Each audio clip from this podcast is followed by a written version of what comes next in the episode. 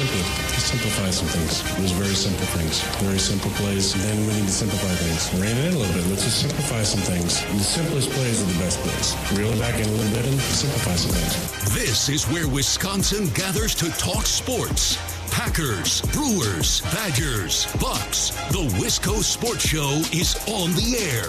Now, here's your host, Grant Bills.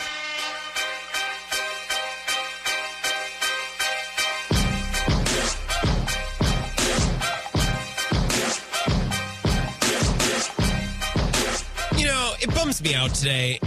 Sports media world is being mean to Russell Wilson. And I look, I, he's not my favorite player in the world. You know this.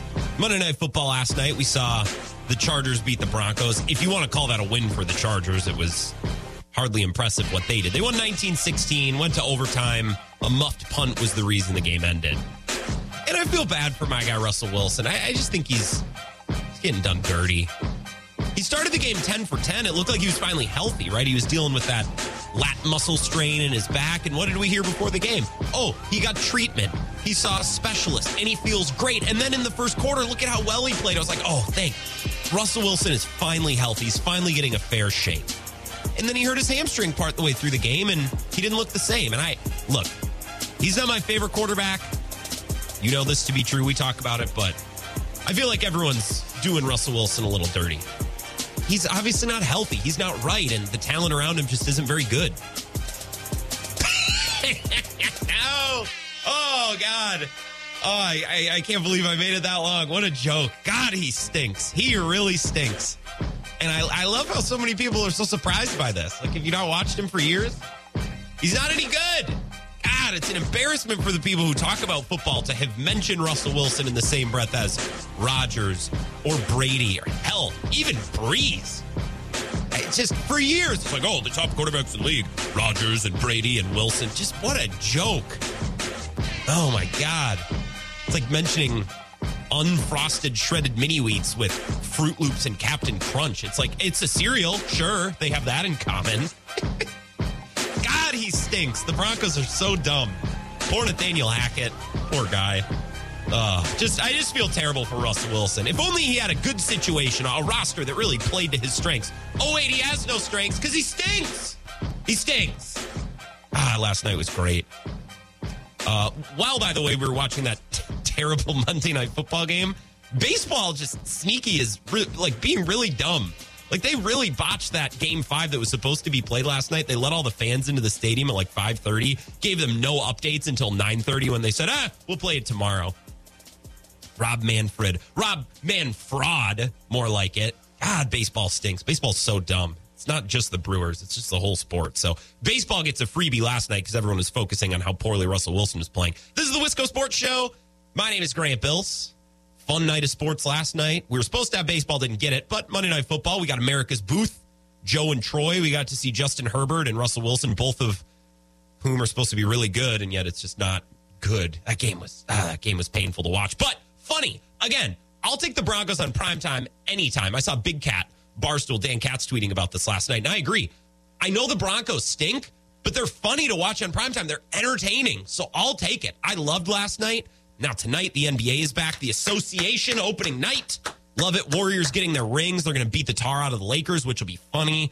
And then Celtic Sixers. Man, two of the Eastern powers playing tonight. We're in for a good night of basketball. Good night of sports. I love it. Game five right now. The Yankees are up four to nothing over the Guardians, although the Guardians got two on, one out. We're in the what inning? TBS's scorebook confused me. Third inning.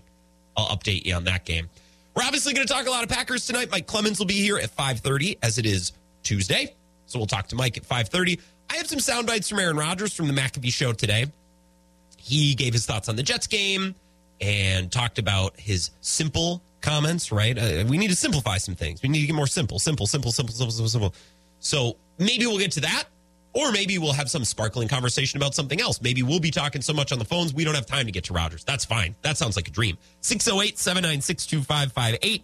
You can give me a call or a text, or you can find me on Twitter at Wisco Grant. I have a bunch of Packers items to discuss tonight. We're going to play the blame game in a few minutes. Like I said, we might hear from Rodgers. We're going to hear from Mike Clemens. Before we do that, really quickly, I want to address something. May I make a statement, an official statement, a PSA, a public service announcement? from the jump, I want to get something out there. I want to give a statement on the return of the NBA. I tweeted this morning, I'm excited. This is the day the Lord hath made. Let us rejoice. The association is back. We will have basketball on our TV tonight. And then tomorrow night, the Bucks will be back and we can go full action league pass. There's so many good games tonight and tomorrow night. Well, there's two tonight. So many games tomorrow night. So I was tweeting about that this morning, and then I went on with Ebo and Rowdy and RJ this morning on the Zone, our Madison affiliate. And we were talking about the start of the Bucks season.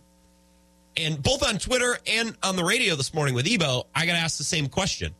It's the regular season. Why should I watch the regular season? The regular season is boring. None of these games matter. Wake me up in April when the playoffs starts. Right? It's just like, okay. Uh, look, you don't have to watch the regular season.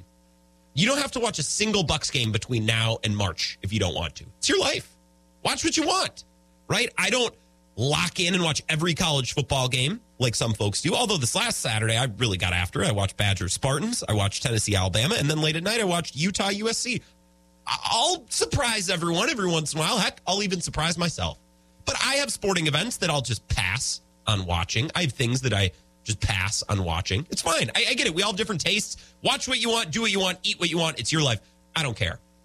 But if I may say before we can continue tonight, we have a chance to see the best player in the world play for our team three times a week from now until April in the best basketball league in the world with the best athletes in the world. Just me, but I'm going to not take that for granted. I'm going to watch that. I'm going to watch the best player in the world who right now wears a Milwaukee Bucks jersey. Why should I watch the regular? Season? Because we get to watch Giannis every night. We get to watch Giannis play against the best athletes in the world, the best basketball teams in the world, three times a week.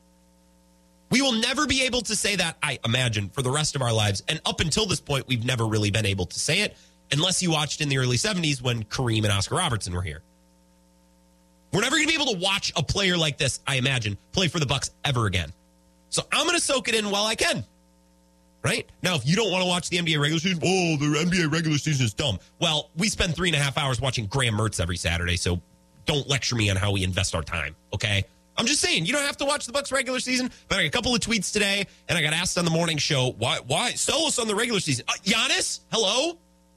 I shouldn't have to sell you on this team. You don't have to watch every game, but make sure you enjoy this guy and enjoy the Bucks, who are really good and currently employ the best player in the world. I just wanted to get off the, off my chest. I was tweeting about that earlier today. Don't get, don't give me that. Why should I watch? Because Giannis is amazing. If you don't want to watch basketball, fine, don't watch basketball. But don't act like it's dumb. It's not dumb to watch the best player in the world. All right, now I want to talk about the Packers. All right, let's shift to this. Yesterday's show it started. I was furious with Matt LaFleur about Sunday. The Packers, in case you're just waking up from a coma, uh, they lost by 17 at home to the Jets as over touchdown favorites. They were seven and a half point favorites, uh, and they lost by 17. Jets were one of 11 on third down. Zach Wilson threw for basically 100 yards. Really didn't even look that good. Packers lost by 17. Not good. And I was furious to start the show yesterday with Matt LaFleur. And then as we went throughout the show, talked to our guest, Eric Eager, took some calls, thought about things, spitballed out loud, talked about things out loud. Some, not all, but some of my frustration started to shift to Aaron Rodgers. The Packers have many issues, okay? And there are many different parties that deserve blame.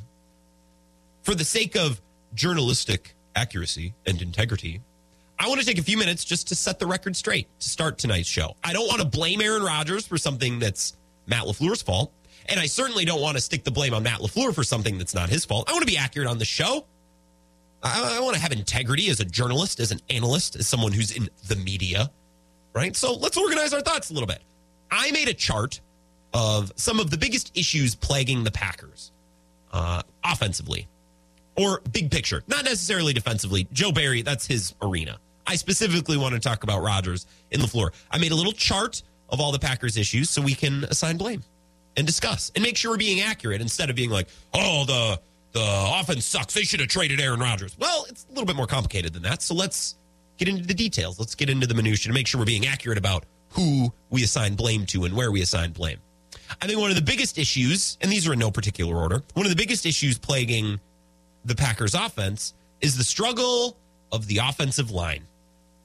right? And I think this is all on Matt LaFleur. This is something you can't blame Aaron Rodgers for. And for all of you annoying Packers fans on Twitter, and I see you, you tweet a clip of Royce Newman getting his ass beat like a drum, and you tweet something like, I suppose Aaron Rodgers was supposed to block for himself on this play. No one's saying Rodgers to block for himself. The straw manning that goes on on Packers Twitter is insane, and it needs to stop. So that's a whole other thing. The O line struggles is to me on Matt LaFleur because we have three years of precedent that Matt LaFleur isn't good at setting his O line which is really disappointing and uh, really bodes poorly because the Packers' strength up front and on their offensive line for years has been depth. They have more good offensive linemen than any other team. And another strength is versatility. Guys can move around and play different spots. The problem is those strengths have become weaknesses because Matt LaFleur normally starts the wrong guys at the wrong time in the wrong spot. It's like, oh, the Packers offensive line room, it's great. You have four different guys who can play four different positions. Well, that is great unless your head coach can't get it right and always starts all of the guys in all of the wrong spots, which is traditionally over the last three years what's been the case. I still don't understand how Royce Newman is starting. I don't get it. Give me Zach Tom. I, I don't get that. I didn't understand how Jake Hanson was the next one into the game. Elgton Jenkins doesn't seem to be able to hack it right now at right tackle. You have a tackle in Yosh Nijman. Oh, he's not playing. That doesn't make sense. Matt LaFleur just can't set his O line. That's 100% on him. Now, as bad as the offensive line has been, the Packers have protected well on a good number of plays, and they're poor even on that. Rodgers is ranked 27 out of 33 eligible quarterbacks when throwing from a clean pocket. And I want to make sure I get the stat correctly. It is EPA per drop back. Okay. Not yards per attempt, not average depth of target, but EPA per drop back from a clean pocket. On plays that are well protected, Aaron Rodgers is ranking 27th out of 33 eligible quarterbacks. So even with the struggles of the offensive line, they've had opportunities from a clean pocket. Those haven't gone well either. So maybe we'll talk about that in a few minutes. Another issue plaguing this Packers team. They're soft. They got no heart. They showed no heart on Sunday. I put 60% of this, maybe a little more, on Matt LaFleur, and around 40% of this, maybe a little less, on Aaron Rodgers. Robert Saleh, who is the best man in Matt LaFleur's Reading. Have you heard that, by the way? I haven't heard that talked about enough. Also, Clayton Kershaw, Matt Stafford went to high school together. Uh, Robert Saleh, after this game, basically called Matt LaFleur and his team soft. The, the mindset to go 60 minutes and uh, and to give them 60% more. And just keep giving them body blow after body blow after body blow, and just keep hitting them, keep hitting them in the mouth. O line, just keep pushing, and just keep leaning on them. And we felt like if we can just keep taking them down to deep water, they'll find out they can't swim. And it was just just a mindset. Woof. Not a ringing endorsement. We'll just pull them out to deep water. They can't swim. Okay, great. So Robert Saleh is called the Packers soft. Somebody else called the Packers soft. Somebody on the Giants. I don't remember who. I blocked the London game out of my head. The head coach is in charge of everything, setting the tone, right? Look at how Dan Campbell completely changed the culture in Detroit. Or what Brian Daboll has done with the Giants in only six games. Some coaches charge guys up. Some teams on Sundays that I watch look hungry to win. Matt LaFleur's Packers traditionally look scared to lose. There's a big difference there. The the wiring and the personality of these teams has not been great. And that is mostly, mostly, mostly on Matt LaFleur. I also think Rodgers shares a little bit of the blame. He's not the head coach, but he's the leader, of the quarterback. I think he shares some blame. I blame him for the way the offense sometimes appears to quit when things aren't going well. We have lots of precedent, even before Matt LaFleur ever became the head coach, that once the game goes south, it doesn't get better. There's a couple of games in 2015 that really make that clear. Right. And that was long before Matt LaFleur got to the building. So the soft team, the no heart team, the team that quits, I put that like, oh, let's go 70 30. 70% on Matt LaFleur, 30% on Aaron Rodgers. I think that's fair. Struggles in the passing game. It's another issue plaguing this Packers team big time. I actually, the more I look at it, the more I read about it, the more I watch, the more I listen. I'm going to put like 70% on Rodgers, 30% on Matt LaFleur. Right now, Rodgers just isn't in sync with the offense. He's going deep when he should check it down. He's checking it down when he should push the ball down the field. He's not seeing open guys. And when he does see open guys, he throws it at their feet. And I believe that that will improve with time and with repetition. I think in three weeks, Aaron Rodgers will look like a much better quarterback. The offense will look more cohesive. He'll look more in sync with everything going on around him. So Aaron Rodgers is playing a huge part because he's not playing very well. And there's a million stats to back that up. I'm not just picking on Aaron Rodgers to pick on him here. The whole point of the segment is to show you I'm not just picking on Rodgers or LaFleur just to pick on Rodgers or LaFleur. Now, to be fair to Rodgers, some of these wide receivers aren't getting open or they're not making plays. Right? And sometimes that's true. Yeah. But Matt LaFleur's offense isn't supposed to be reliant on individual players getting open. That was the Mike McCarthy scheme. That was the West Coast offense, right? But that's what Rodgers likes. But that's not what Matt LaFleur is trying to do. Because the West Coast offense, traditionally what Rodgers has ran and what McCarthy ran, that's not going to work with this personnel. That's not going to work with this group. Our guy, Cone Roller, P1 listener to the show, follower on Twitter, great caller, tweeted this video at me yesterday. This is from Pardon My Take before the season. Rodgers talking about Matt LaFleur's scheme. And I tell Matt all the time, this scheme has flaws.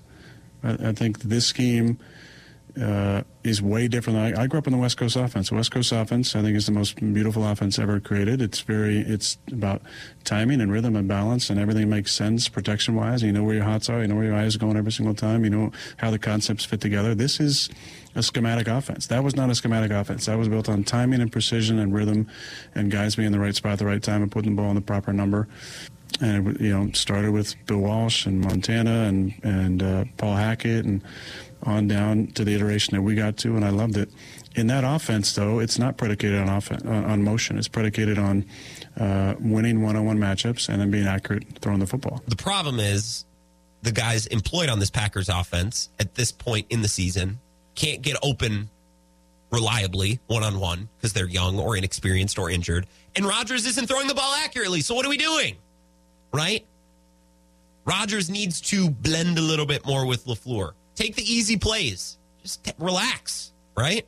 Stop trying to run an offense that's just not going to work with this scheme. And we talked about this with Eric Eager of Sumer Sports yesterday. So the passing game struggle, I put like 70% on Rodgers, 30% on LaFleur. The lack of touches for Aaron Jones. Packers had 13 possessions on Sunday. Aaron, wrote, or, uh, Aaron Jones had 12 touches. That's on LaFleur. Even if Rodgers is the guy checking out of plays or, or changing run to a pass or maybe taking an option play and pulling it from Jones to hit an RPO on the edge. Like, sure, even if Rodgers is the guy checking out of plays and costing Jones touches, Matt LaFleur needs to be up his ass on the sideline. It's like, hey, Aaron, you don't think your wide receivers are any good? Well, Aaron Jones is very good, and you don't give him the ball. Give him the ball. Clonk, hit him on the side of the helmet. Like, that's one very reasonable way in which Matt LaFleur can call out Aaron Rodgers, and I don't think Aaron Rodgers can take it personally. By the way, Aaron Rodgers on the McAfee show today talked about the lack of touches for Aaron Jones. I might understand the lack of touches for Aaron Jones even more, or I might understand it even less. I'm more confused about why Aaron Jones isn't involved. We'll hear from Aaron Rodgers coming up about Aaron Jones and a couple of other things, and I'd love to hear from you. 608 796 2558, Twitter at Wisco Grant. Wisco Sports Show back in three minutes. This is the Wisco Sports Show with Grant Bills on the Wisconsin Sports Zone Radio Network.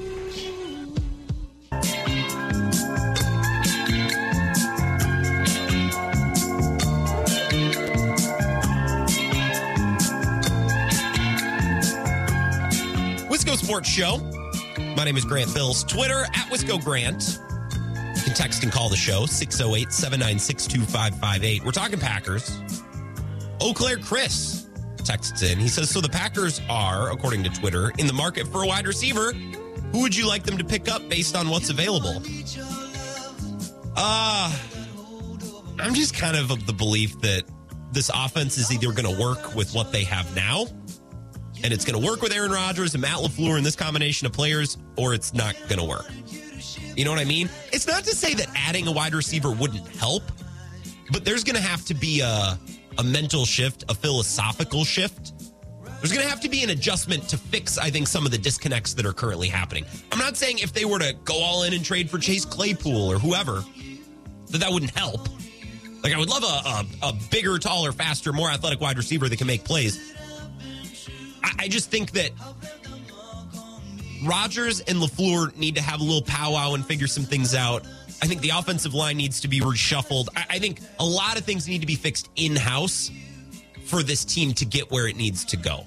And I, if things are to stay exactly like this, the Packers could add the best wide receiver in the league, and I still don't think it would be enough to help them accomplish their goals. Does that make sense?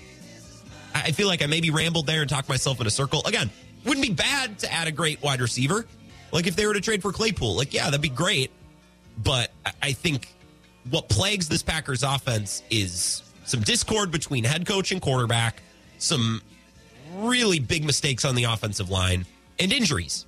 And all of those things need to get fixed before they go trade for some guy. Otherwise, it's not going to make a difference.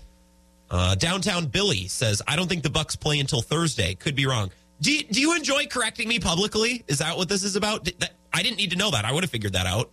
I would have figured that out. I would have figured that out between at some point tonight and tomorrow night. I would have realized, oh, I thought the Bucks play on Wednesday. They don't. They play on Thursday on TNT. But Billy, I'm so I'm so glad, and I know Billy, so I'm being a jerk.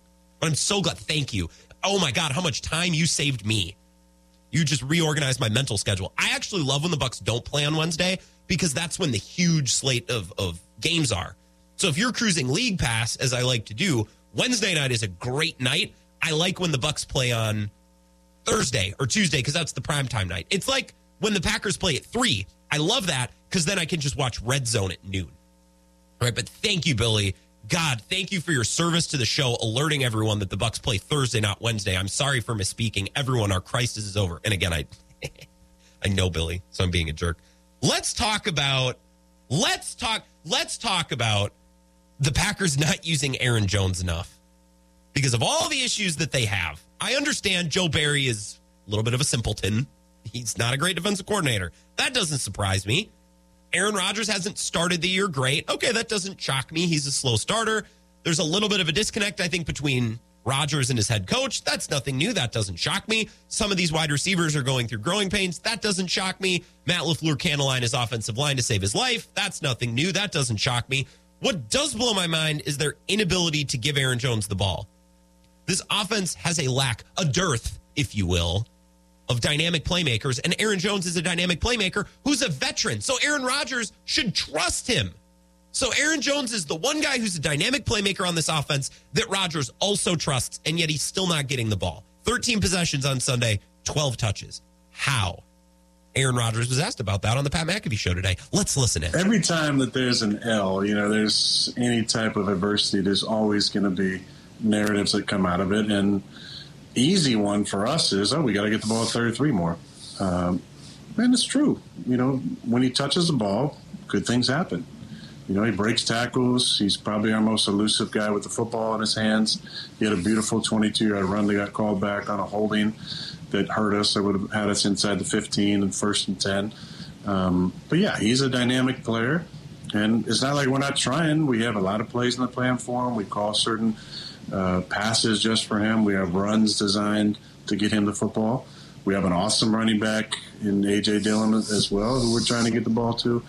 Uh, but there's a lot of things can can dictate how much we get the ball, and it's front, it's coverages, it's different things that we see. Um, again, we're not trying to not force feed him the ball. Just sometimes the way that the uh, that the game shakes out, he doesn't get as many touches as other games. But, I mean, like if you're scouting us, right? If you're if you're scouting us, what are you going to try and take away? Like what's at the top? Hmm? My Stomp thumb, on your yeah. thumb. Yeah, yeah. maybe AJ. Then your COVID toe. Okay, so there's a couple things I want to get into. There's a bigger picture discussion that I want to have that stems from this answer next after the break. And there's there's some comments in that answer. There was a minute 15 seconds that were kind of thematic throughout Rodgers' comments about a million different things on the McAfee show today. So I want to talk about that coming up next because it concerns me. So Rodgers talking about game script. Like, oh, it's not like we're not trying to get him the ball. It's just sometimes the, the game goes a certain way.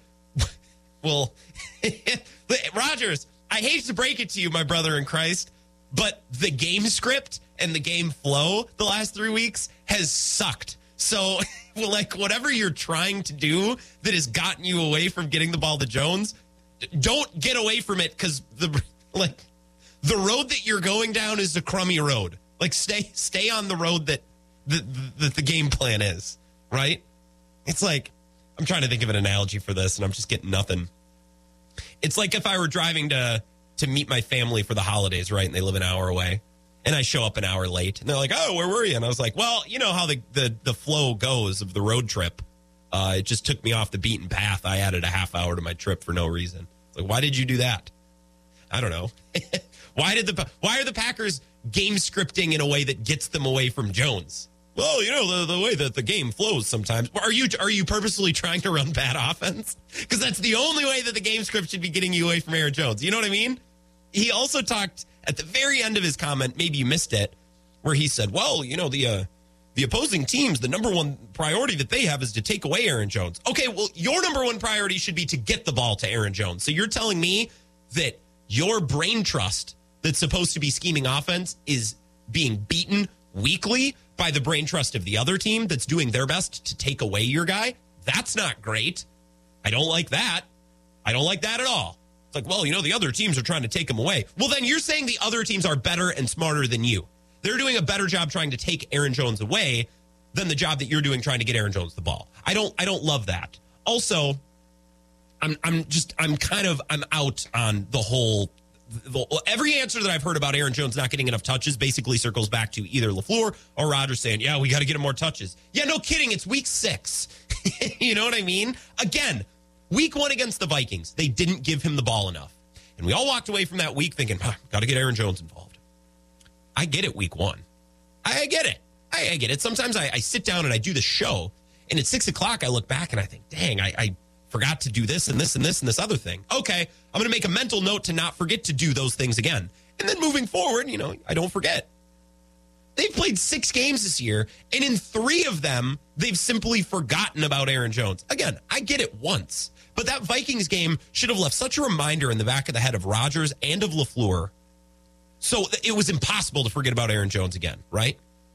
Like you, like uh, last night, I was making veggie veggies in the oven, oven roasted vegetables, delicious. A lot of people steam broccoli, even better in the oven. Just 400 olive oil, light salt, pop them in. They're just fabulous. Uh, I follow Emeril Lagasse on Instagram, and he was showing how he makes his oven roasted vegetables. So I was making oven roasted vegetables last night, and when I put the pan in the oven, I, the top of my wrist touched the heating element on top of the oven. Ooh, ow, hot! Ah, yikes! I forgot that that was there. Guess what I'm not to do when I go home tonight? hit the top of the oven with my hand because I, I won't forget. I just got a reminder last night. Week one should have served as the hot, the hot oven element on the wrist for Matt LaFleur and Aaron Rodgers. It's like, ah, I remember I, I burned my hand in week one against the Vikings. I will not do that again. They've done it three times in six games where they just forget about Aaron Jones. So frustrating. So frustrating. Again, Aaron Jones checks all the boxes that Aaron Rodgers is looking for, right? Dynamic, can get open, can make plays in both the passing and the running game. He's a veteran that he trusts. Boom, boom, boom, boom, boom, checks all the boxes, right? And they still don't get him the ball enough. I don't know if it's a Rodgers problem, a LaFleur problem. It's both. It's everyone. Every, everyone. Everyone's fault. It's just, it's just unexcusable. I sound like I'm being too dramatic. I, I need to calm down. 608 796 2558. Text and call. Twitter at Wisco Grant. We'll hear a little bit more from Rodgers. We'll talk more about this next on the Wisco Sports Show. This is the Wisco Sports Show with Grant Bills on the Wisconsin Sports Zone Radio Network.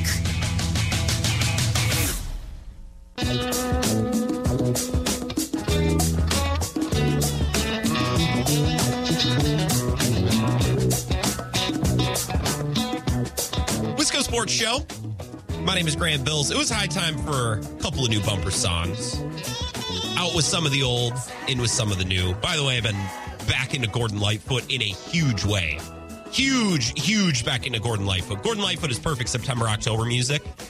And we are rapidly approaching, folks, not to alarm you, but we are rapidly approaching the anniversary of the wreck of the Edmund Fitzgerald.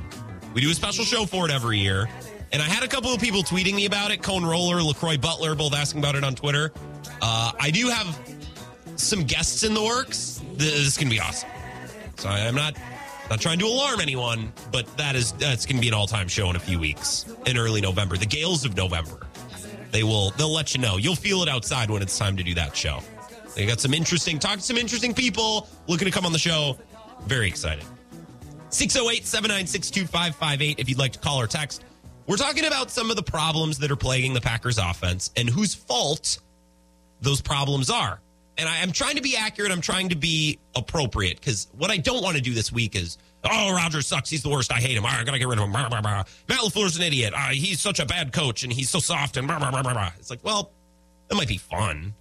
Like that's part of sports fandom, right? Is we just yell about the things that make us mad. It's a good outlet. But I also want to be accurate and blame that we're giving a head coach or a quarterback. Like, if we're to complain about Rodgers, well, he's a four time MVP. He's still our best chance to win anything. If we're going to complain about Rodgers, let's be specific and be correct. Same with LaFleur. So that's kind of my goal today. Right now, we're talking about just not using Aaron Jones, but we can talk about any any different items on the blame list. The struggles of the O line and how soft this team is and the passing game just not working and all sorts of different things. Tim is in Sparta, 608 796 2558. What's up, Tim?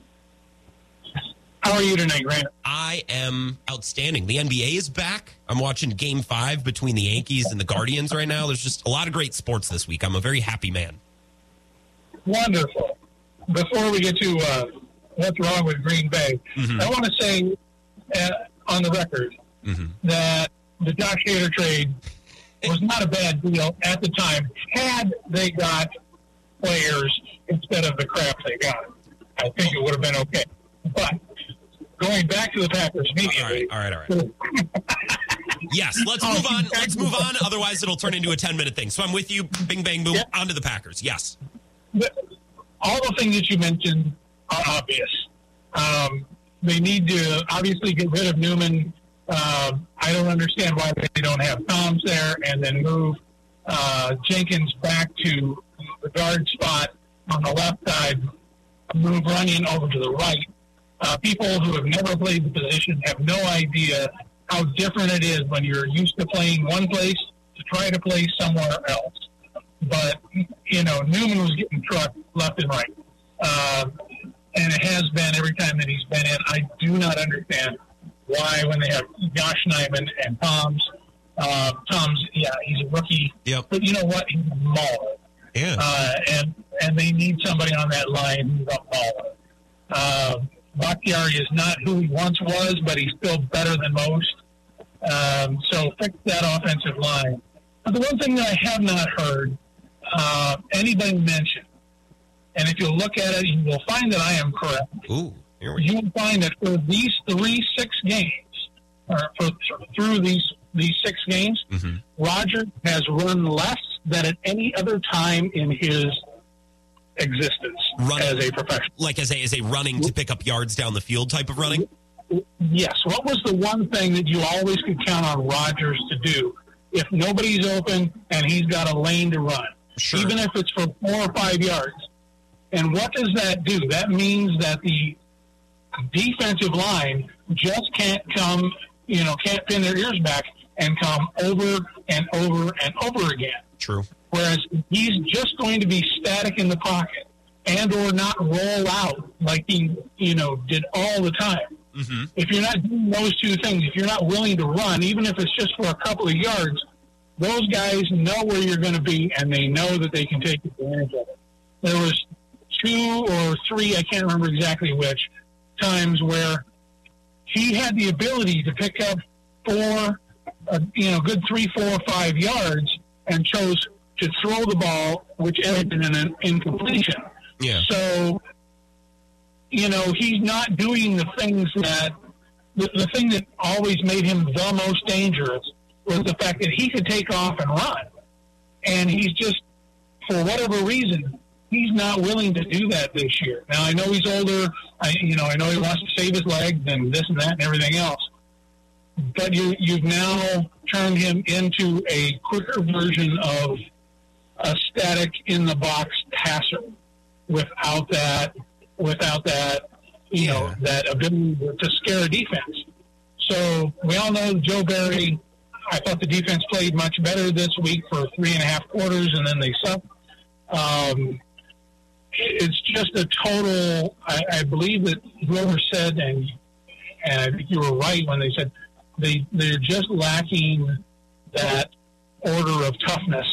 Um, and the offensive guys just seem to me to be, I don't know, uh, if they're not playing with a lead, it's like they don't know how to play. I, I Yeah. don't understand. They're they're a front running team. They're a front running team. You give them a lead and everything's going great, right? They're fantastic. They're great. They definitely know how to handle lead and success. But when there's little adversity, and, and Tim, another thing about this team it became really clear to me watching the Broncos and the Chargers last night. The Broncos, for all of their flaws, most notably their quarterback and their head coach, their defense is fantastic, and their defense hits like a truck. Every player on the Broncos defense hits hard. Like I tweeted last night, the 14th guy on the Broncos defensive depth chart hits harder than the hardest hitting Packers defender. Like I watch some of these other teams and they just smack around running backs and wide receivers. And the Packers don't do that at all. There's just not an edge. There's not an aggression with this team. Uh, I think you. I think you called um, it right. I, I, think it was you who said that uh, um, Smith on the outside. He has a good year and then he has a bad year. Well, he had pretty good last year.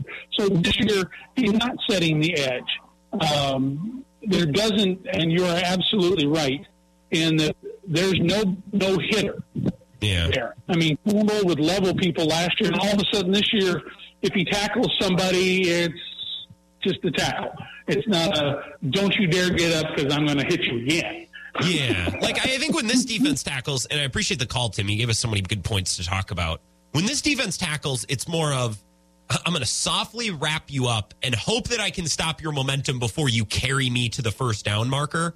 Where last night, like Justin Herbert and, and these Chargers wide receivers, they're trying to attack the middle of the field, and Herbert will zip a rocket ball in there at 80 miles an hour, and it'll stick right to the wide receiver's hands six yards down the field, and then pop and they're they're done right there. They're not falling forward for two yards. They're not. They're getting nothing. They're getting crushed. Packers don't hit. I know we're not talking about the Packers' defensive deficiencies, of which there are many. Like the defense is really, really disappointing. We're talking about the offense today. And Tim, you mentioned Rodgers and his hesitance to run. I don't want Rodgers running. I mean, he's 38. Like I don't. I don't think that's a conscious decision where Rodgers came into the season this year and thought, you know, I'm I'm growing old and quite weary. I, I now must not run. Uh, I think if he could run, he would. He's old. You know what I mean? And he got outside the pocket a couple of times on Sunday. That throw to Tonyan when he rolled to the right and zipped a ball right past a corner and in front of a safety, a whole shot to Robert Tonyan, who was coming back across the formation towards the sideline. Great play. Rodgers can still, I think, evade one rusher and get outside. He's not fast. He's not athletic like he used to be. And I don't want him running. I don't want Rodgers depending on his legs or his athleticism or his arm. I want him depending on good footwork, good mechanics, getting the ball out when it's supposed to get out to the player that it's supposed to go to. That's what I want Rodgers to do. And then one out of every 10 plays, one out of every 12, 15 plays, then sure, when nothing's open, then get out of the pocket, then make a play. But he can't improvise and play his own brand of football the way that he could even six or seven years ago. You know, right in 2016 when he was brilliant, wasn't an MVP year, but he played like an MVP down the stretch when they ran the table. He can't play like that anymore. Problem is, when you win a couple of MVPs and you win them your way, you want to play your way. We've talked about this. This isn't just a Rodgers thing. This is an aging quarterback thing. Russ is stubborn. Rodgers is stubborn. Brady in a way is stubborn, but he's probably stubborn in a good way, right? These aging quarterbacks, they get stuck in their ways and they don't like to change. You can't really blame them because what they've done up until this point works. The problem is the league changes, their physical traits change, their coach changes, the scheme changes, everything changes. You got to change. You can't be brittle and stubborn. And too often these older quarterbacks are brittle and stubborn. 608 796 2558. Vagabond John is here. Vagabond John, what's up? So are you saying that we paid all this money for a minivan while all the other teams are buying freaking Ferraris out there, or what? Because, I mean, if it's third and two, and you run to your right, and you get to the line of scrimmage, and there's not a defender within 15 yards, and you still don't think that your legs can get you those two yards, six feet total, I mean, there was. I mean, I'm zoning in on one specific play, and I realize that that's an ineffective way to analyze a quarterback's performance. But to Tim's point, there were a couple plays where there were no defenders near him. We see Matt Ryan yeah. run more effectively than Aaron Rodgers right now. Yeah. And to me, like I know I was big in the offseason saying like this is the terrible choice. We should have traded him, get the first round picks, move on. I recognize that's hindsight yes, I'll take my victory lap, but I realize that that's not helpful either. But to see this guy not take the two yard run on third and two, and instead you're going to chuck it downfield into double coverage, it's just, it's really poor quarterback play in my mind, um, especially for the price that we're paying him. Well, that's, think, that's the thing. Some of these teams have cheap young quarter, really, and, and fantasy football is reflective of this too there's really two classes of quarterbacks. There's young athletic quarterbacks that are physical and that can run, And that unlocks all of these different dimensions to a football game. And then there are the older quarterbacks that are more static and have to be pocket passers. And that limits an offense to such a degree. So if, like Rodgers or Brady or Matt Ryan, if you're only going to be a pocket passer, you have to be so good at it. And I just don't think this current level of play from Rodgers is good enough to justify at age 38, you know, all the other things he's missing out on that some of these younger quarterbacks can do.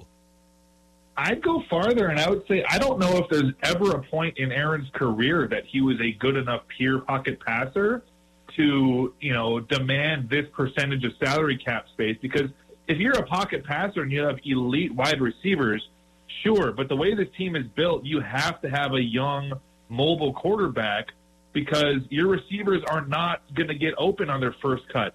You're going to be you're going to rely on Aaron Jones, you know, uh, getting out in the flat and making some space. You you need to be able to create that time. That's why I just feel like Aaron Rodgers is one of the worst quarterbacks to run this system. And I think to your point that you were just talking about while I was practicing my drums like 20 minutes ago. Hell yeah. Yes, he's not in the right system for him. He wants a West Coast style. This is a totally different style than he's used to, and he no longer has that aspect to his game.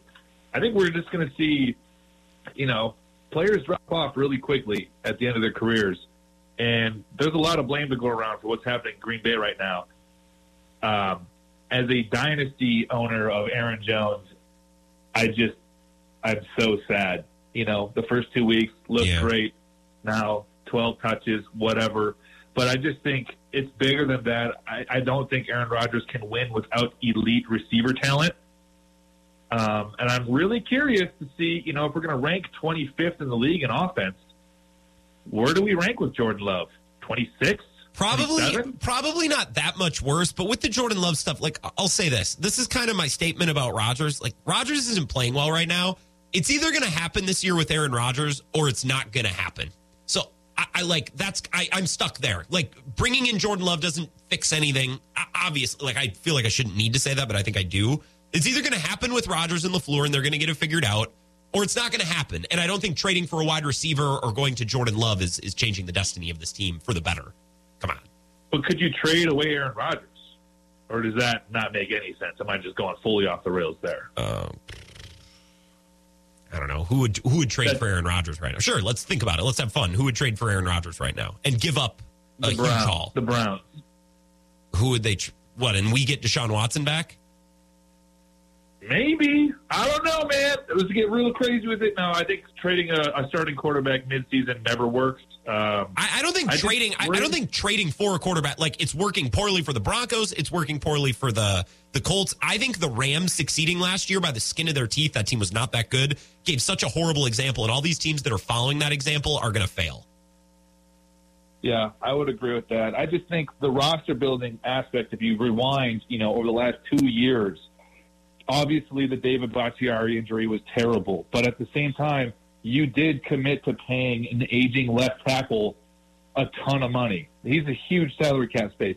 Now, Aaron Jones, you pay him a ton of money and now you're not using him. Jaire Alexander, you pay him a ton of money and you're not using him the right way. This just feels like they're just not aligned. Football teams align really well when their players match their scheme and their roster building matches what they're trying to do with their scheme. And to me, the Packers are a good example of the opposite. They have a lot of talent. They're paying a lot of good players, but the scheme doesn't match their their player, their play style. So I just think feel like- their I think their scheme is designed to match it. I think in in execution it's getting lost, whether that's in in meetings or in the play calling process or with Rodgers, it, it's getting botched and flubbed somewhere. I got to take a break, Vagabond John. I'm sorry. Can we talk Badgers later this week? Hey, Michigan State, the worst college town in the Big Ten. That's all I got. I was there. It was bad. Their bars suck. I would much rather go to UW La Crosse. Obviously, it's a great college town. Hell yeah. Give me UW Claire. Possibly give me UW Stevens Point. That's about as far as I'm going to go. When in doubt, Um, go to Stout. People forget about lovely Menomonie too. Whoa, easy there. Let's not go. All right, I, I got to go. I just have to take a break. Thanks, Vagabond John. Later. Yep. Yeah, have a good one. We'll be back three minutes. Wisco Sports Show. This is the Wisco Sports Show with Grant Bills on the Wisconsin Sports Zone Radio Network.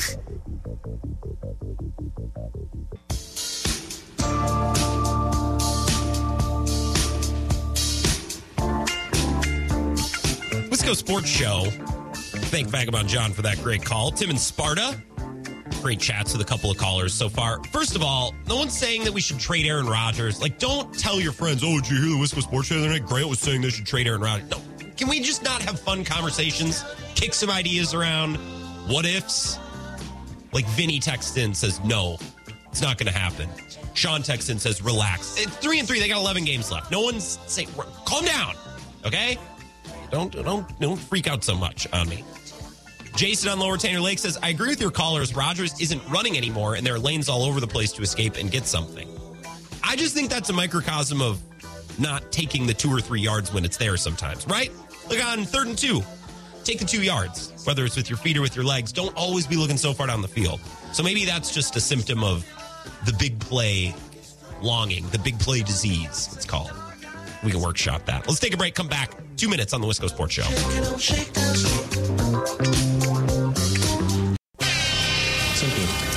Some things. It was very simple things. Very simple plays. Then we need to simplify things. Rein it in a little bit. Let's just simplify some things. The simplest plays are the best plays. Reel it back in a little bit and simplify some things. This is where Wisconsin gathers to talk sports. Packers, Brewers, Badgers, Bucks. The Wisco Sports Show is on the air. Now, here's your host, Grant Bills.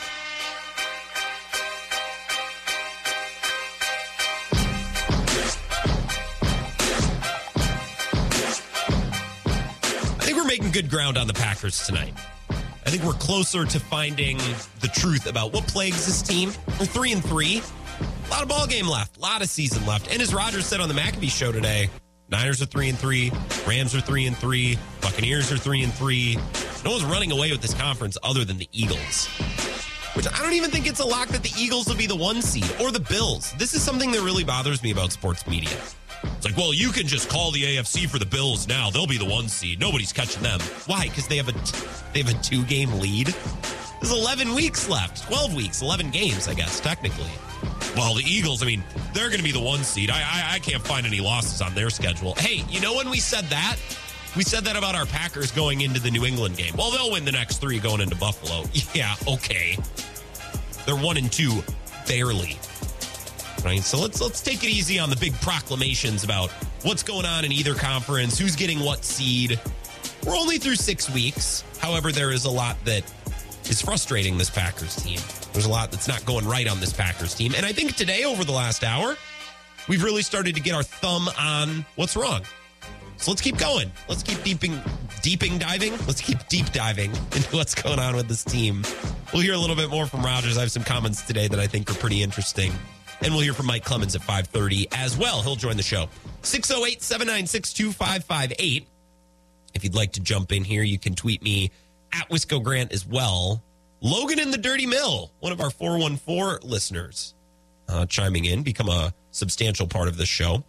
Says Commanders minus seven is nearly plus 500. I'm shaking in my boots waiting to hammer that. Yeah, betting against Matt LaFleur and Aaron Rodgers and the Packers is a profitable enterprise right now. I will say that, especially because you're getting plus money, right? The betting markets still respect to the Packers to a degree. They respect him over the Jets and the Giants and the Commanders now when they play the Bills. You know, then you'll see a spread. But against some of these lesser opponents, quote unquote lesser opponents, the markets still really respect the Packers, and people are going to bet the Packers because people like to bet Aaron Rodgers and a big name. So if you're really out on the Packers, you want to make some money, you can get pretty good odds. Commanders are plus 500, minus seven. That's pretty good. Or just bet them. Hell, bet them on the money line too. Really double down. If you if you really don't buy into the Packers, and you really think they're going to lose this week, bet them. I mean, those are great odds. Bet them against the spread. Bet the money line. Just take it all. Logan, you've been making pretty good money betting against the Packers the last few weeks. Big Joe is here. 608 796 2558. What's up, Big Joe?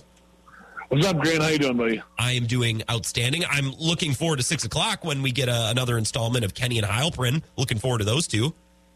Always good to hear from Ben and Zach, right? Oh, they're the best. Yes, Zach- absolutely. Zach Heilprin and the Wisconsin Sports Zone Radio update.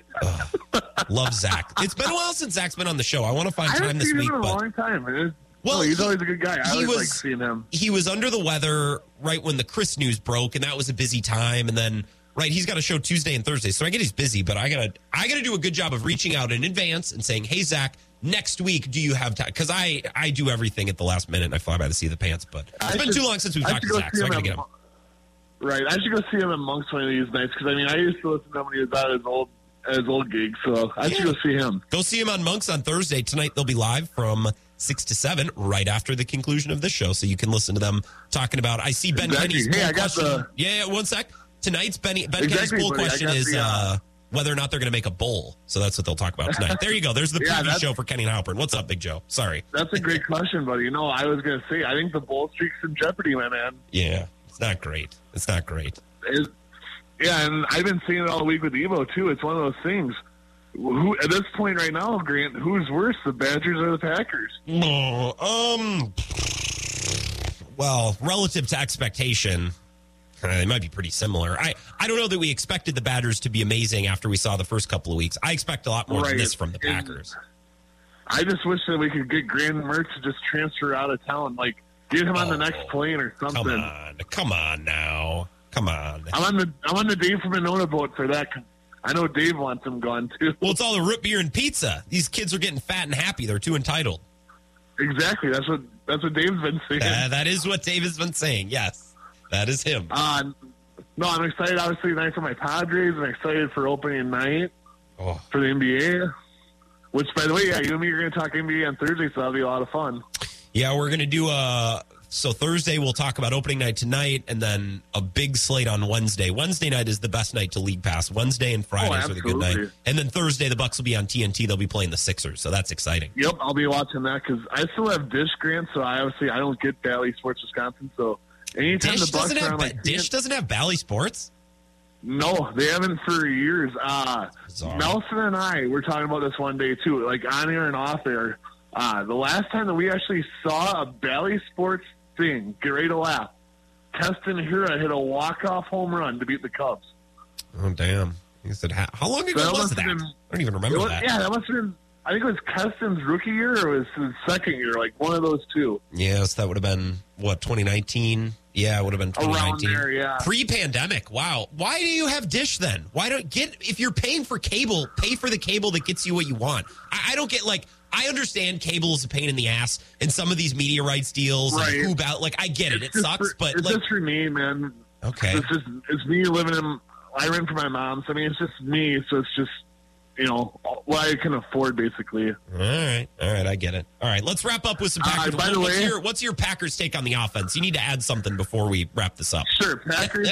Packers take, and I'm end on a on a bad note for you. All right, so Packers take. Mm-hmm. I do want him to go out and get a receiver. I think that the Chase Claypools of the world sound great. I think obviously you missed out on Robbie Anderson. I mean, right now, Evo said it best too. There's a dumpster fire in Carolina. If you can get more, he would not be a bad receiver because he's a guy that likes to go deep, and Rodgers Yeah. could get it to him. Um, and then Grant, last night you told me uh, Melvin Gordon was going to get a touchdown or have a big game. He got me 0.8 in my league. I ended up losing. Yeah. I'm five and one now. I was uh, I'm in a uh, three-way tie. I was thinking about you last night, Big Joe, because I remember we wrapped up the show last night, and I said, "Oh, Melvin Gordon will get you And I that easy." almost, And- Grant, I almost picked up Mike Boone too. I almost pulled the trigger, but You I'm like, should you know, now. I'm to stick with. I'm, I'm like, I'm to stick with Gordon and see what happens. But I'm in a three-way tie for first. I'm five and one. I'm not complaining. well, well done, Big Joe, and hey, I appreciate the call. You have an awesome night, buddy, and good luck to your Padres. Yeah, I thought of Big Joe last night because I we said before the end of the show, he called in, said I got Melvin Gordon, and I said, "Hey, Big Joe, thank you. Now I have." A reason to watch. I have some scratch. I'll, I'll think of you and I'll watch Melvin Gordon. And then Melvin Gordon got benched, and he was standing on the sideline looking all depressed. Oh, I'm sorry, Big Joe. Oh, no one deserves that. That's that's just that's terrible. So you mentioned a receiver like Chase Claypool or DJ Moore. The Panthers are having a fire sale. Yeah, I don't think it solves the problem. I think it makes the Packers better. Let's start there. I think adding Chase Claypool or DJ Moore, I think that improves the Packers. The Packers are a better team if they were to trade for DJ Moore, who costs a lot of money, or if they were to trade for Chase Claypool. That makes the team better. But I don't think it fixes the Packers right? The Packers a lot of issues right now. They need to get their O line aligned and figured out. You need to lock Matt LaFleur and Adam Stenavich in a room and figure it out because they have lots of guys who can play lots of different positions. And they're starting all of these guys, it seems, at the wrong spot. I don't think Royce Newman needs to be out there. He was lost all game on Sunday afternoon.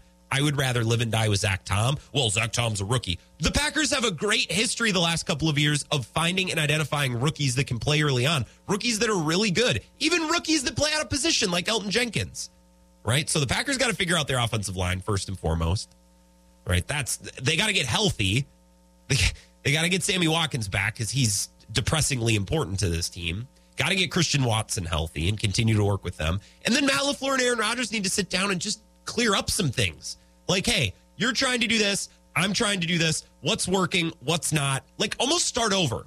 Because really, when they started 2020, that offense was clicking. And then in 2020, the offense was clicking. And I get now Davante Adams is gone. And Davante Adams not only got a, a million targets a game, but he also had gravity to make life easier for everyone else.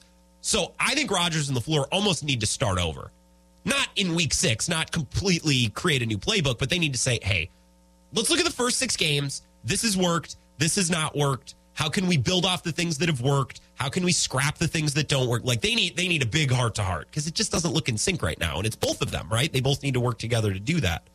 So they need to get their offensive line figured out. They need to get healthy. They need to get their playbook synced up and get Rodgers in sync with his coach and with his wide receivers.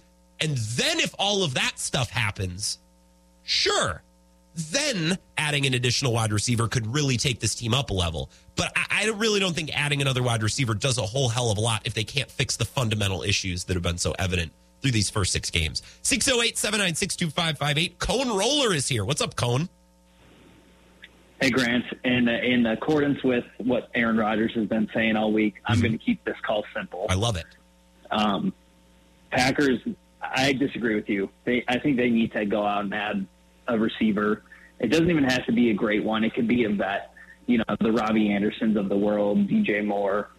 But I just think that will do a lot for this offense. It'll bring another vet leadership into the wide receiver room. Okay. Someone that Rodgers, you know, can really respect what they've done in the league because I think that goes a long way with Rodgers. And you know, at this point, you paid the guy fifty million dollars. You're at the point of no return. You you kind of have to be going all I in agree with if that, you're yeah. duty. And if that takes first round draft picks. I mean, I'm I think as, as, Packer fans, we have to be okay with that. Do you need to give up a first to get DJ Moore, Clay, Chase Claypool? Do you think? No, I'm not saying that you do. I don't know what it would cost to get those guys. I'm not a you know one of those trade either. machine gurus well, that you I mean, see all over just, Twitter. It seemed like DJ Moore just got paid a bunch of money. The Packers were like, "Hey, we're taking this contract off your hands, so we're not going to give you premium draft capital." Chase Claypool, the problem is they're going to have to trade for him, and then not immediately pay him, but they're going to have to pay him at some point, and that factors in like obviously how many picks you give up. I think this season, Cone, it makes more sense than the last few for the Packers to go get a wide receiver. If there's a year they're going to do it, I think it's this year.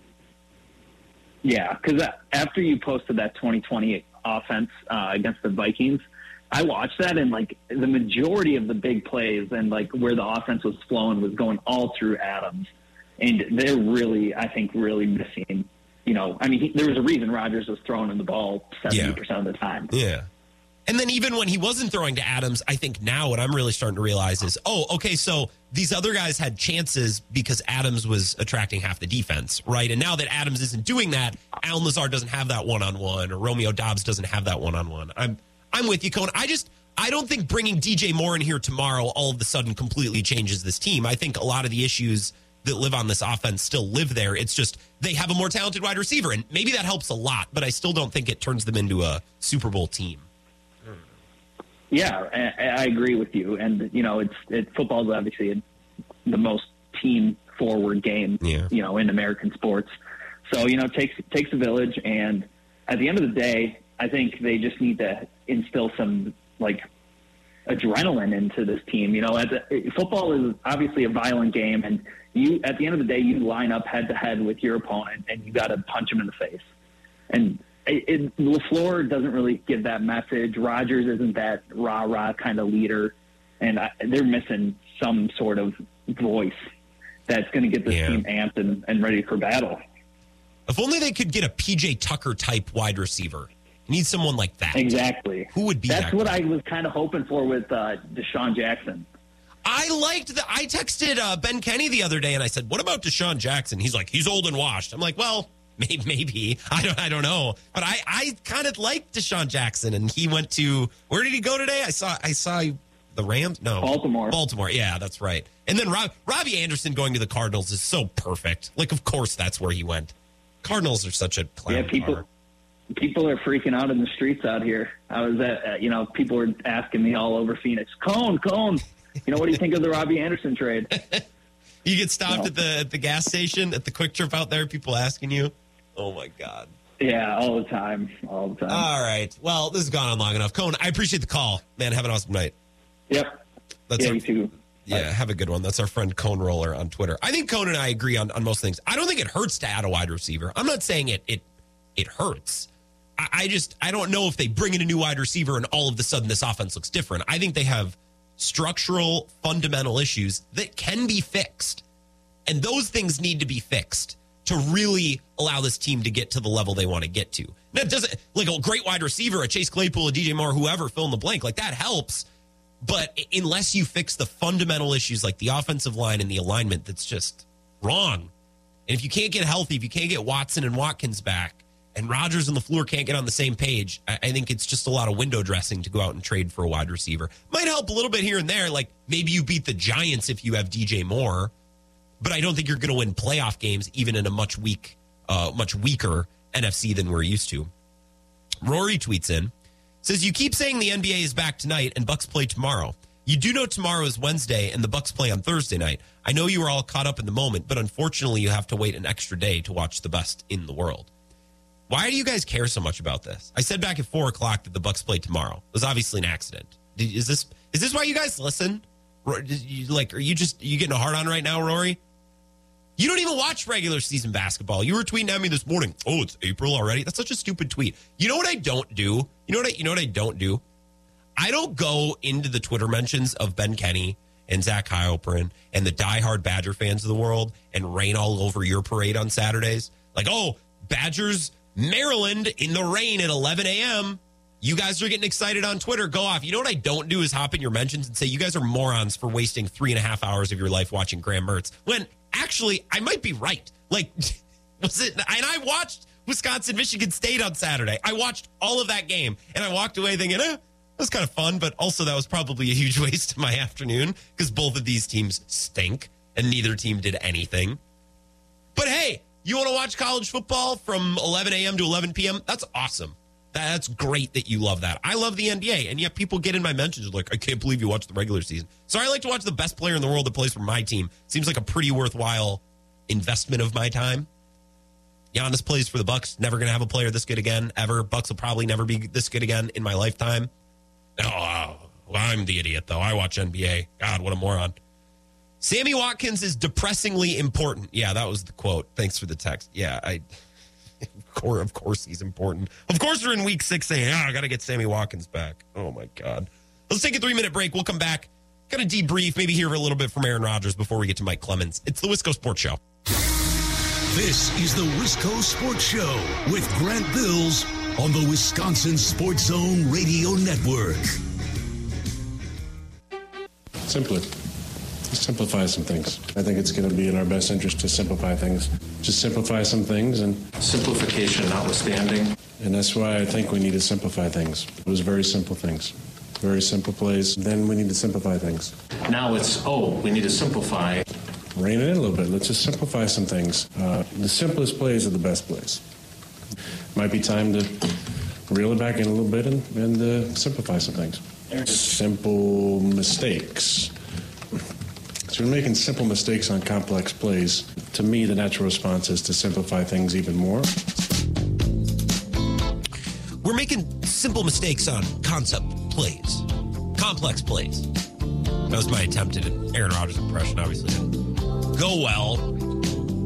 Mike Clemens is going to be here in ten minutes. Hear about what he saw at Lambeau on Sunday. Talk to a couple of people yesterday who were at the game. One Perry Goldstein was there. She was tweeting out pictures. She said she had a great time, despite you know the crummy weather in the game, which is outstanding. Talked to somebody in La Crosse today who said, "Uh, you know, maybe could have skipped it, knowing the result and the weather.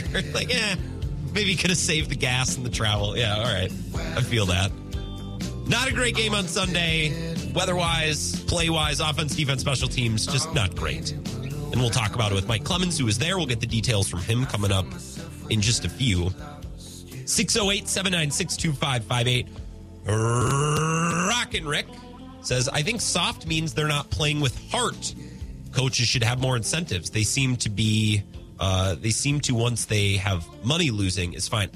Why would you word that that way, Rockin' Rick? Like, I know exactly what you mean. Did you try to word that like a two year old? You mean like when there's money on the line for a contract? I just love how you worded this. They seem to once they have money losing is fine. Like I. The funny thing is, I know exactly what you mean. I just, I'm, so, I'm not laughing at you. I'm laughing just in general. So you're saying in a contract year, Preston Smith is going to ball out, right? Or De'Vondre Campbell, or Rasul Douglas, but nowadays not. Back at four o'clock when we were talking about blame and who gets blamed for what, and we were talking about how the team is a little soft and they don't, they don't have the heart that I see other teams play with. I blame that mostly on Matt LaFleur. I think Rodgers takes some blame as well because we saw the team quit on offense, you know, a couple of times in 15 and, and in some blowouts throughout the years. And that was before Matt LaFleur ever got to town. That was years before. That was five, six years before Matt LaFleur got to town. But I think mostly it falls on the head coach. And the way I described it is you see other teams that have a lot of heart and passion to try to win. Whereas the Packers, it always seems like they're scared that they're going to lose. Like the Packers play to avoid losing, where other teams play really hard to try to get the win. And I think there's an important difference. And I think that starts with the head coach, that starts with Matt LaFleur. Derek says, Breathe Deeply.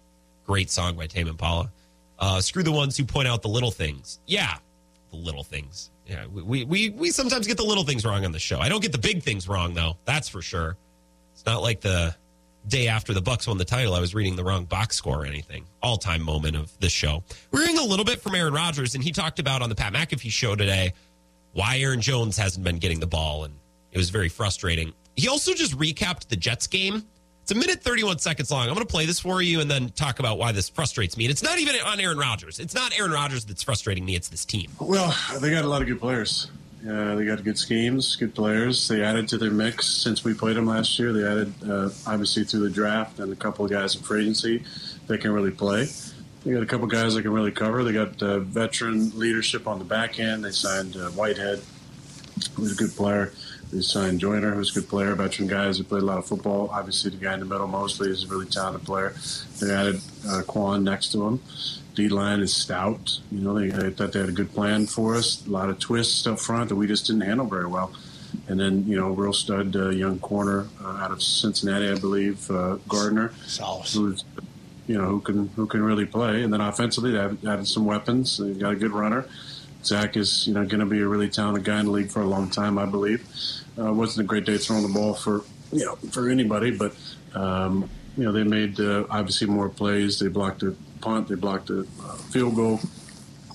Um, you know, we just uh, kind of had a, a dud of a game. So I don't know if there's a whole lot you can take uh, take with take with you. I will say, you know, there's a lot of people. Uh, if you're looking preseason at the, the NFC, you know, four teams uh, for sure in the conversation: uh, San Fran, LA, Tampa, and us. Right, and those other teams, obviously, you know, we thought uh, Philly and Dallas were going to be talented, and Minnesota, Minnesota, of course, you knew Minnesota was going to be good. Um, but those four for sure were talked about. All four of us are three and three. So he's talking about the Jets. Well, the Jets have good players, they have good scheme. The Packers have good players. You know what I mean? I think Matt LaFleur has great scheme. The defense has great players. Joe Barry might be a pumpkin, might need help putting his sweatshirts on in the morning, but like, why is it that every time that this team loses to another team, I, I, I ultimately am explained, he's mansplaining me, is really what he's doing. He's saying, well, the Jets have good players. I know, Aaron. That's what I said last week when Jair was cocking off in the locker room about how, well, if we lose next week, I'll be worried. And I'm thinking, hey, excuse me, the Jets are actually a pretty good team. They're better than the Giants. And then a week later, when you no show, you're explaining, well, the Jets get paid too, and they have some pretty good players. I know, but the Packers, you guys are good. You guys have good players. You guys have good scheme. Why? Make it make sense. Make it make sense. So frustrating. And then at the end, well, we just we laid a dud. Not much you can take away from it. Oh, well, there's a lot I can take away from it. I now know very clearly that this team can lay big duds. That's what I took away from this game. It's a team I don't want to bet uh, bet, bet on. That's for sure. You bet against. Logan in the Dirty Mill's been texting the show every day saying, "Hey, I'm betting the Packers against uh, the spread. I'm betting the Packers on the money line. I'm betting against the Packers in every sort of different way."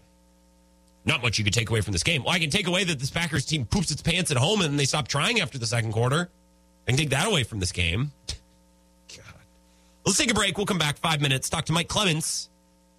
Back in five minutes on the Wisco Sports Show. Stick around. This is the Wisco Sports Show with Grant Bills on the Wisconsin Sports Zone Radio Network. Simpler. Simpler. Just simplify some things. Uh, I don't know what that means. I don't know what that means. That's actually a pretty good way to answer the question without leading to any drama, leading to any discourse. Just say, uh, I don't, I don't, I don't know what that means. Although for me, that would apply to most things that Rodgers has ever said in a press conference. It's like, well, he said a lot of words. Uh, I'm not really sure what it all meant. Mike Clemens is here. Mike is obviously present at all of these press conferences. Did you know what Rodgers meant after the game on Sunday when he kept talking about simplifying things? No, I'm just enjoying the Ronnie Milsap right now. Oh, it's a great song, isn't it? Thank you. I love it's Ronnie. Outstanding, outstanding. Um, yeah, I. But Aaron Rodgers talking about simplification seems to be a contradiction because anytime you talk to Aaron Rodgers about what he expects from a wide receiver and route running and timing, and uh, you know when you come to the line, you know there's the offense that's on paper, then there's my offense on the field, and making reads and on and on and on. And Aaron is, you know, I've been covering this guy since he arrived in Green Bay the day after the draft in 2005, and they let I was one of the three guys they took upstairs, and we got to do a one-on-one.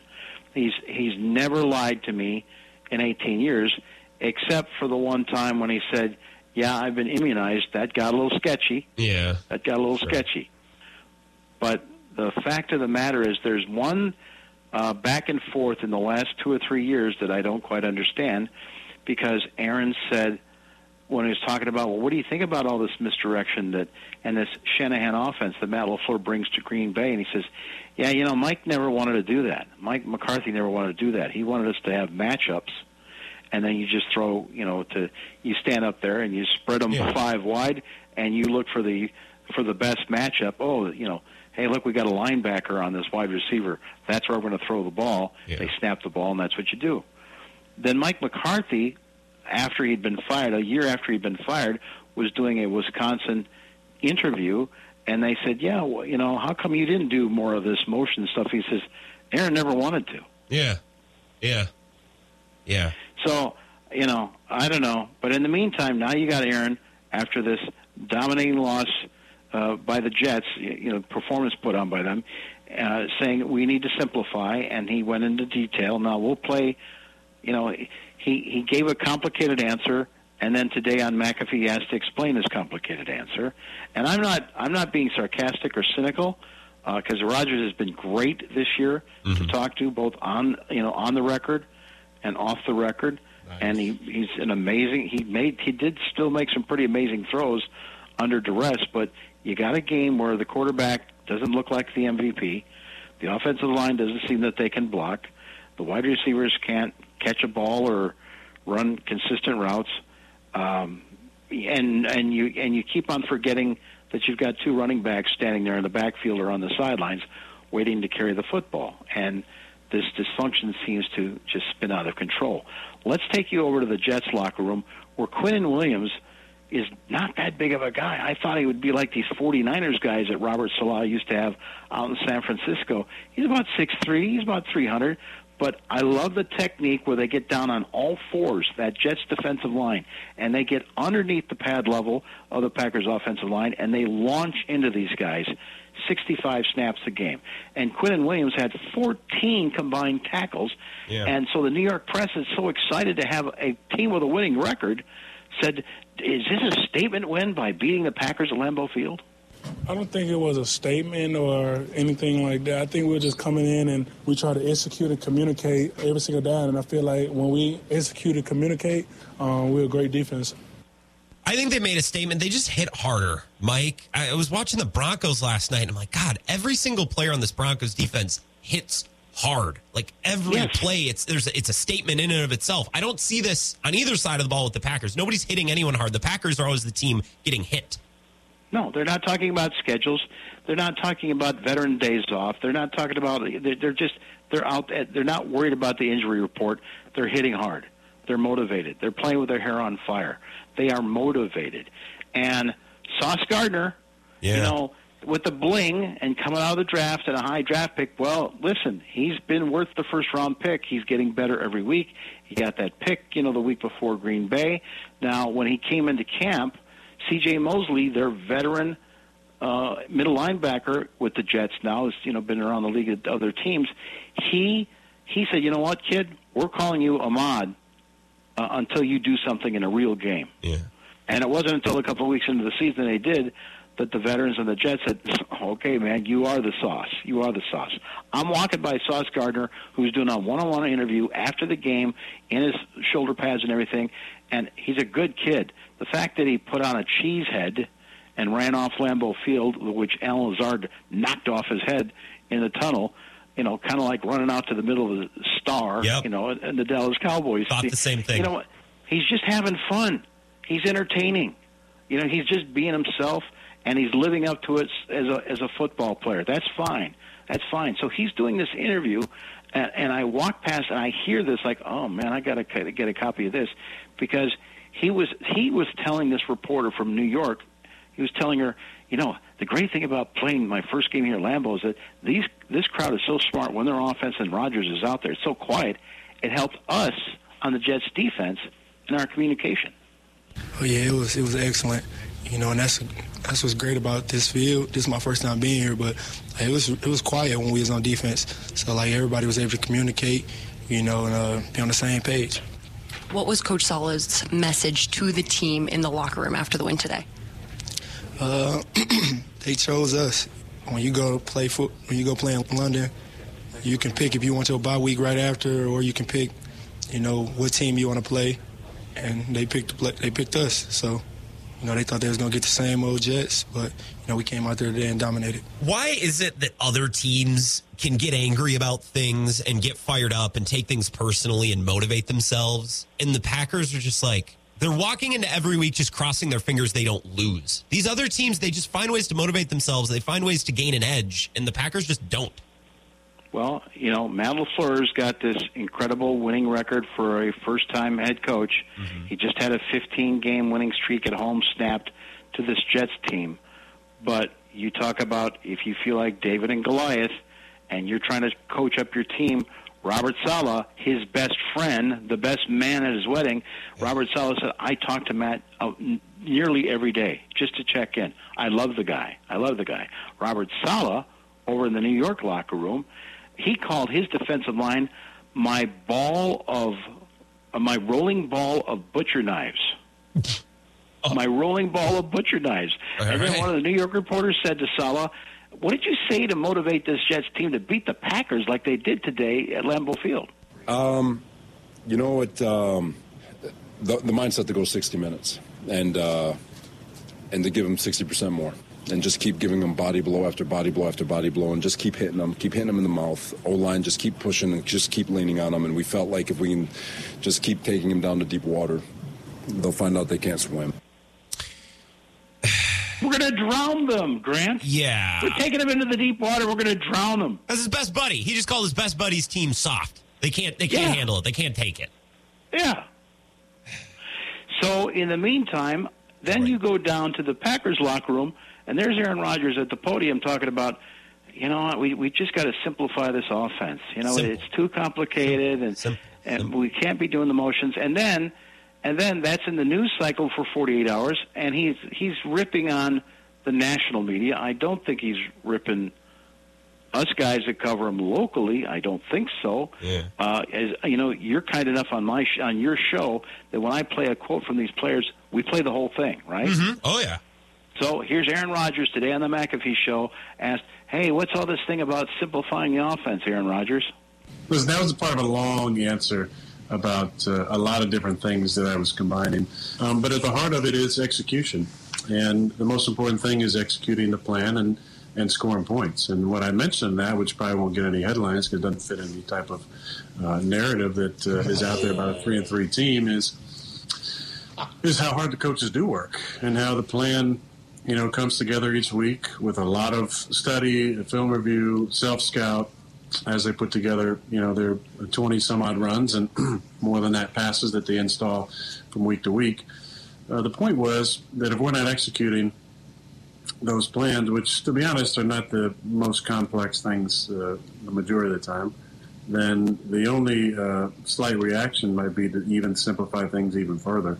Um, and it doesn't it doesn't mean uh, you know less motions or uh, less checks line scrum. It just means let's make sure that uh, you know these guys can handle what we're doing. Um, it's really it was really an alert for our players. Like we need to lock in a little bit more um, and and simplify things in our own mind. You know, even a, the most complex plays can be simplified in our mind to the simple things we have to do on that play, whether it's a certain step we got to take, or body language we got to use on these plays, and we just got to be better at the details. I think that's the, the real thing I was trying to stress is is the details have not been good enough. We've had multiple plays where ten guys are doing something right and one guy isn't, where nine guys are doing it right and two guys are not on the same page uh, with communication. So that just stuff can't happen. And there's little things, just very fundamental fundamental things that we uh, kind of messed up on. They, they ran a, a, number of line twists. There was not a lot of pressure in the game. They brought just a handful of pressures, and that was kind of their plan coming in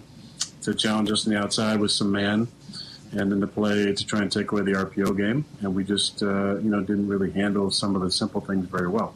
So after all that, uh, well, my first thought is Rodgers just likes to hear himself talk, but then again, I host a two-hour radio show every night, so I'm not exactly the pot calling the kettle black. But like, it doesn't sound like it was a comment on scheme at all. It was a comment on execution. So I guess I'm just confused as to why he didn't say that on Sunday. you know? Now I'm going to get right to the point because yeah. I, as I'm watching that game, I thought, oh, I don't need to watch this one usually I watch these games two or three times. I look for the turning point. Mm-hmm. I look for things that are going on on the line that I, I you just can't see live from the press box on game day, and I have to look for closer things and techniques and and why certain things happen a certain way. By the way, people might wonder that unsportsmanlike call on the Jets sideline. Yeah, uh, that was just simply because one of the assistant coaches was in the white paint, too close to where the ref was, and he, you know, he crossed the border, and and he that's what, what drew that flag. That's what drew that flag. It's nothing more untoward than that, according to Robert Saleh. Aaron Rodgers was playing that game with a sore thumb. Okay, mm-hmm. probably a lot more than he led on to. He got sacked four times. He got hit nine times. He got crushed. Royce Newman was in over his head. They yanked him. They put in Jake Hanson. He tore his bicep. They had to put Royce Newman back in. And you've got a wide receiver group where you're missing Sammy Watkins on IR. You got Christian Watson out there with a, out again with a, a, his second hamstring injury after the knee surgery, and now you've lost Randall Cobb for the next couple of months, probably with a uh, looks like a high ankle sprain. Mm-hmm. And here's why they got their asses kicked. You go to the left guard, John Runyan, and he says, "That's one of the best defensive lines I've ever faced so far in my two years in the NFL or playing college football. And he says, you know what? We've had this problem with stunts. This offensive line so far, six weeks in, when they start stunting, and I don't know if it's Josh Myers, the center, or Royce Newman, or who's not picking it up, but when you do the defensive end and defensive tackles crossing, when you swing over a linebacker, you know, twists and stunts, mm-hmm. uh, we struggle with that. And listen to Runyan talking about it. We've been struggling stunts uh, throughout the season so far, and uh, they get in that third down situation, uh, they they know how to work the stunts. They really game plan that, and uh, I, I, don't think that at times we you know we were getting picked off here and there. I don't think we, we were using our proper techniques and you know knowing the situation when it's third and long, knowing that they're going to be uh, stun like that, and. Um, I don't know. I, th- I think we just overall, you know, me myself included, we just got to be better with our hands, better with our feet, our weight distribution, and you know, they're catching us, and uh, turn out too well. So my first thought, not really related to what we're talking about, Mike, but uh, just a side note. It turns out twists and stunts work. Uh, someone should tell Joe Barry. Uh, maybe the Packers defensive line should run some of those because they really don't. But also, what happened to our, our prince that was promised of offensive line coaching, Adam Stenavich? I know Butkus is the, the O line coach now, but is Stenavich in a different role? What's changed from the last couple of years to this season? Or LaFleur. And the fact is, you got John Runyan, son of, you know, senior, mm-hmm. who, by the way, his father had to serve in the papers that he got a five thousand dollar fine for leg whipping a guy in the Giants game. Yeah, that was funny. It came from his dad. But you know, Runyan said, "We've had this problem. Saleh saw it, and that's what he built his game plan on. These guys can't handle stunts right now." And so Runyan's asked, "So what's Luke Butkus, your offensive line coach, going to have to do to how to fix this to deal with the D line stunts and twists, and who's going to block who?" Simplify things? No, I'm just, I'm just kidding. Let's hear John Runyan talk about it. It's just, it's just a technique issue. I, think our communication in the pass pro, we, we, we know what they're doing when they line up in the front. And uh, like I said, it was definitely it was definitely a game plan. We've shown it. It hasn't really bit us uh, this season like it has in this past game. And you know, we, we just weren't ready for it. We haven't gotten it fixed. And uh, watching that, watching it on film, um, like I said, it's a reality check, and we know what we have to do now. Look, it's it keeps happening, Mike, where the Packers have all of these issues, and it's like it's week six. This has been obvious since the first week of the season. Why are we not ad- addressing some of these things? It's like, well, now we know what to fix. But yeah, we're half a dozen games in now. This should have been obvious in the first and second game of the year. Awful lot of young guys. You know, I heard Quay Walker is a good kid and a great football player, but mm-hmm. him say two weeks ago, yeah, you know, the biggest difference about the NFL is all the free time I've got. I don't have to go any classes. But and you're like, free time? Poor guy. Hello? I, I mean, I spent 18 hours a day trying to figure out what these guys did in their 15 hour day. You know what I'm saying? Yeah. Just covering the team. And Aaron Jones, though, your running back who keeps on waiting to get the football, who got paid in the off season and still showed up to every OTA mm-hmm. and every mini camp practice mm. all spring. You ask him and say, well, how, how do you how do you step it up in, in this locker room, given that you just lost back to back games and now you got three games on the road?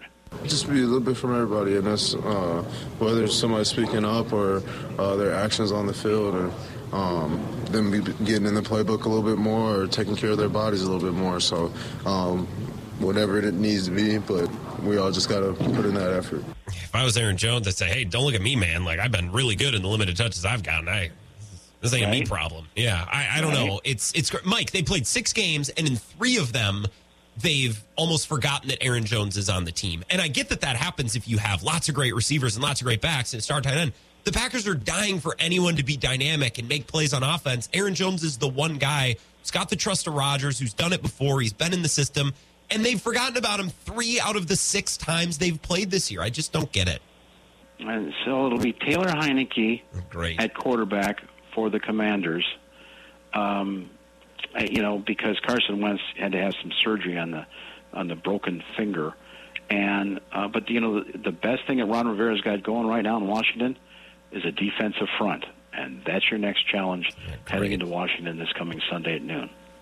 Great. I, I, you know, Taylor Heinicke almost maybe didn't almost beat the Packers last year, but that I remember that game being much closer than than it seemed. Right? He he yeah. fumbled it on the goal line, and like Taylor Heinicke and the Commanders almost got the Packers last year.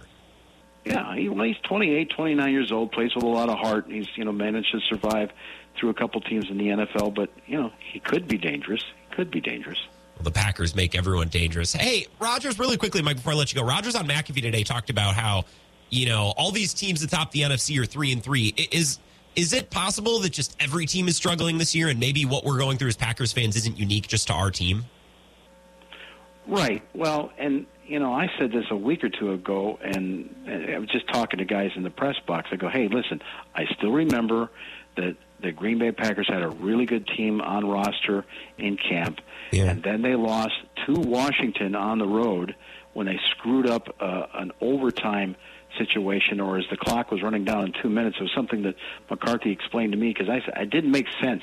I went over that last minute like the Zapruder film. He called it church, which was basically we let Aaron Rodgers just run all the calls. Yeah. Uh, but they screwed it up because they, screwed it up, and then they lost to a Dolphins team that just ran the football, kept it away from Aaron Rodgers, and they eked out like a 15 to 13 weird win at Lambeau Field. Dolphins came in to beat them, and you thought, man, this season's over with because they've already had like seven or eight guys on on IR. They ended up having 15 guys on the IR. IR. This was 2010, the year they won the Super Bowl. So yeah, it, they're three and three, but they've got an awful lot to fix, and and you know. My, uh, Matt LaFleur has got to find a better way to motivate these guys. Yeah. It ain't right now.